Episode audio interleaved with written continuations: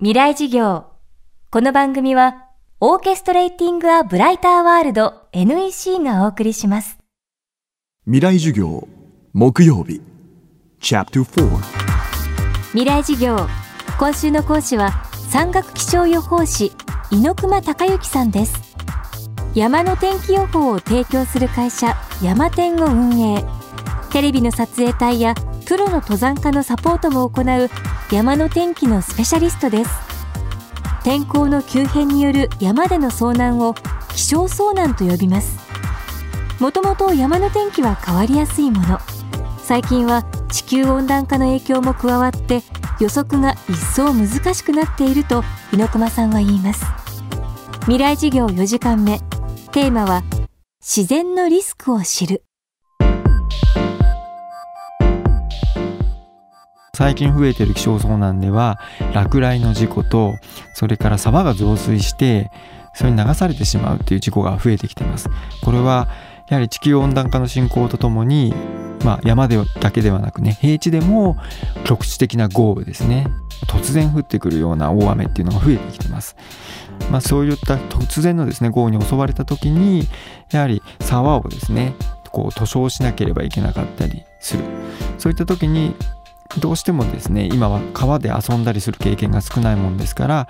あのこのぐらい渡れるだろうっていう軽い気持ちで、ね、渡ってしまう人もいるんですよね。あるいはどうしても今日帰らなければいけないっていうスケジュールがあったり。まあそういったリスクっていうのは山の高さに関係ないですから、まあ、ルートによって違ってきますので、まあ、大雨がですね降りそうな時っていうのはやはり沢沿いのコースを避けるとかですねそういったことが必要ですし自分で予想できない場合は例えば今まあ山頂の天気予報を出しているところもありますしあと気象キャスターがですね特に大気が不安定っていうことを言うんですね、まあ、大気が不安定なので今日午後からにわか雨とか雷雨にご注意くださいっていう時は、まあ、そういった沢沿いのコースだとか落雷の危険があるようなところはなるべく避けた方がいいと思います。で実際こう山小屋のですねあの親父さんとかもう何十年もいらっしゃる親父さんで、まあ、その山をもうずっと見続けてる人とかに話を聞いても最近の天気はわからないっていうことをよく聞かれるんですよね。まあ、それまではこう経験とか、まあ、その山独特な気象条件っていうのは確かにありましてこっちから風が吹いてきたらどうなるとかあそこにガスがかかったらどうなるとかまあ、そういった経験則ってすごく重要なんですけどもそれがうまく当てはまらないことがね多くなってきたっていうのはあると思います。ですから逆にそういう私どもの予報の方がですねより必要とされてきているのかなと思います。では私たち登山者は登山中の事故や遭難を防ぐためにどんなことに注意すればいいのでしょうか？やはりあのまあ登るスタイルはそれぞれでいいと思うんですけどもあの自信がない時はやはりガイドさんとかですね、まあ、山に詳しい先輩の方ですねより山により登ってるお友達の方と最初は一緒に行くのがまあいいかなと思います。と同時にやはり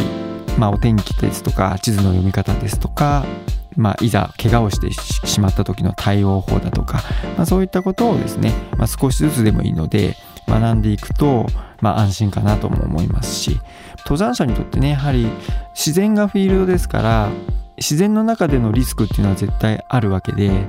まあ、それがどうしても今はですねこう自然の中で遊ぶ機会も減ってますからそういったことを感じることが少なくなってましてなんとなく安全だというふうに思ってまあ、いろんなそういうリスクに対する意識がですね、